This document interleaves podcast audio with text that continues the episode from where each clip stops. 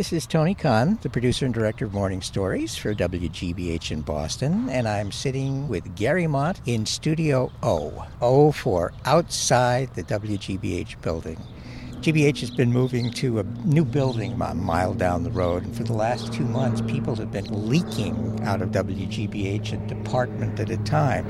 I've been here, well, in that building about 35 years. on and 35 off. years, wow. 35 years. And uh, we're among the very last to be moved out. Frankly, I'm beginning to wonder if I'm ever going to get out of that place alive. I'll carry you. You know, the old GBH is full of memories. And walking away from it, I know, is very sweet sorrow. Uh, last week, I sat down with one of our colleagues, Marcia Hulley, the day that she was slated to take off for the new building. And I asked her to tell me what it meant to her to be leaving this space behind. There is a mockingbird that sometimes comes to the GBH parking lot. And the mornings when I hear it, I just feel like, oh, the day's going to be wonderful. And I hadn't heard it in a while, and I was wondering if it was coming back. And yesterday, it was in the parking lot. So I listened for a while. How sad I was to be leaving. It may be harder to connect in the new building.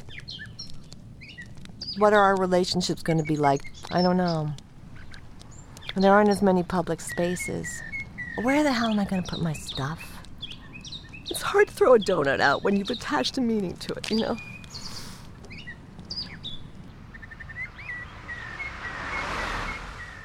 I have been here 27 years.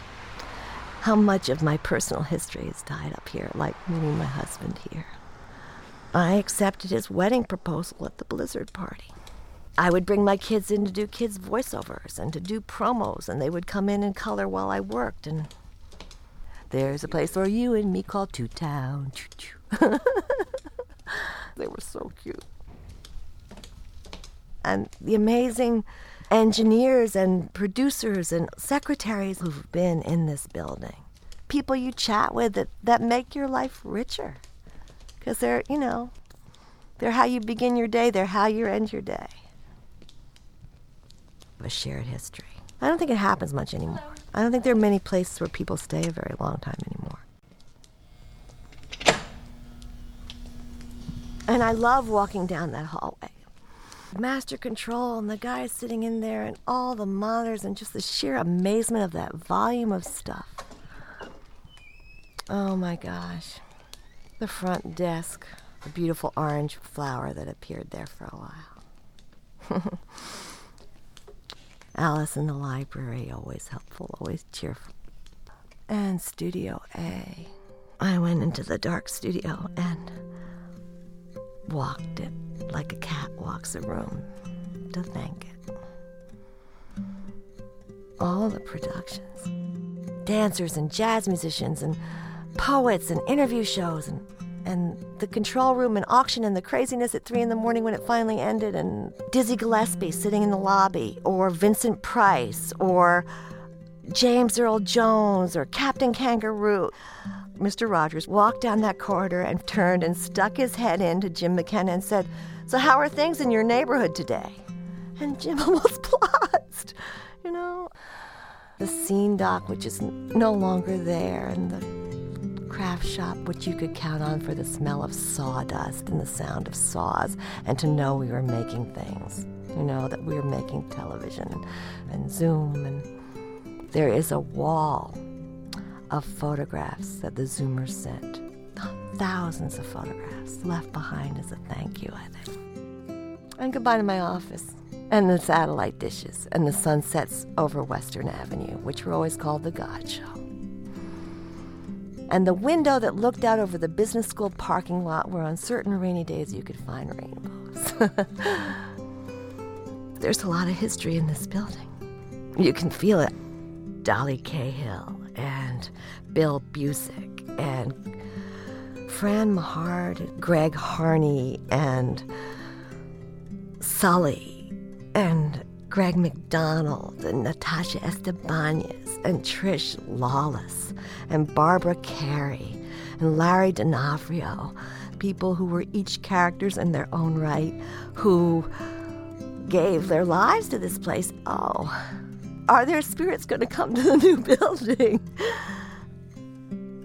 Last night I felt all these things and wrote a very long email to my husband about all the times, the people. I mean, I started on the switchboard. I have stories about that. You know, all the just whatever came into my heart and head last night.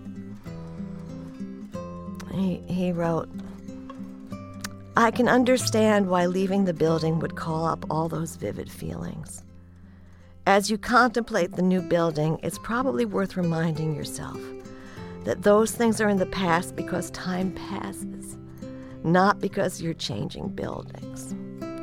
But the wonderful thing about being alive and being human is that the whole tapestry of experience, emotions as well as sensations, stays with you if you let it. Everything you described in your email is alive inside you and always will be. In fact, you are a better vessel to carry those memories than any building can be. It will be different um, and that some of that may be really good. You know, I mean, new ways of thinking, new people, new contacts. There's a lot of business people in the new building. I mean, maybe it will inspire me to get better clothing. there will be new proximities. Maybe that will enable all kinds of new things to happen. I like to think of GBH as a place where people are acknowledged in its best incarnations. It does that well. So there's a lot of good stuff that's coming. It's just,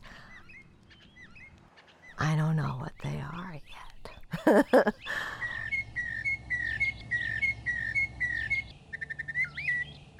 that was Marcia Hulley with our, our last morning story from the old WGBH for the next three weeks, we are going to be without a studio. So we're actually going to bring you something we hope you'll enjoy. Mm-hmm. Uh, we've produced three half hour radio shows mm-hmm. that. Uh, have been broadcast on WGBH. They have not been podcast, though. Yeah, there's some new material in there, and also it's some of the stories that maybe you have heard before, but That's right. next to each other. And we're, you know, we're discovering that when you get two stories to talk to each other, a kind of third, bigger story uh, sometimes seems to come out of that. These are half-hour downloads here.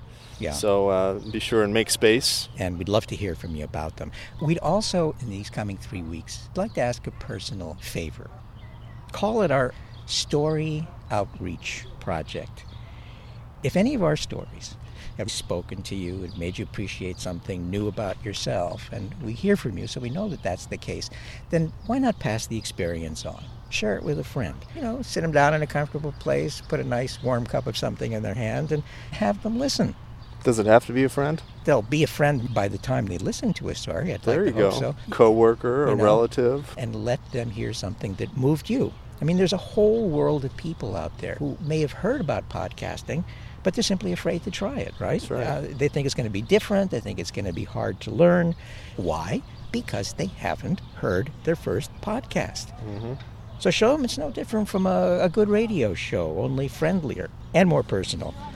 Let them listen to a morning story, maybe that you've kept on your MP3 player or on your computer.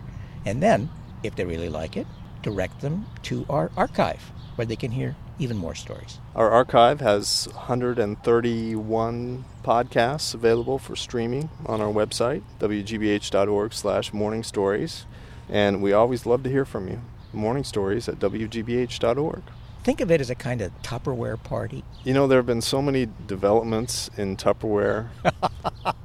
have you seen the Tupperware now that has the lid that actually clicks on the bottom so, no. that, so that you can keep your lids and your your Tupperware together. together. Yes. Oh, you see, that's how Tupperware parties work. Somebody who's into Tupperware shows you the joys of Tupperware, and then you leave their house and you want to have Tupperware in your house. Well, it's the same idea for morning stories. Call it the, the Story Outreach Project or the Morning Stories Tupperware Party. Please consider doing that. So we'll catch you next week with a beginning of our radio morning stories pilot series, and then after that, we'll be back with new stories from the new building. See you then. Adios, mi casa.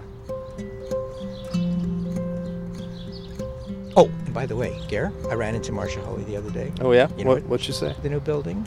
Yeah. She heard a red bird singing.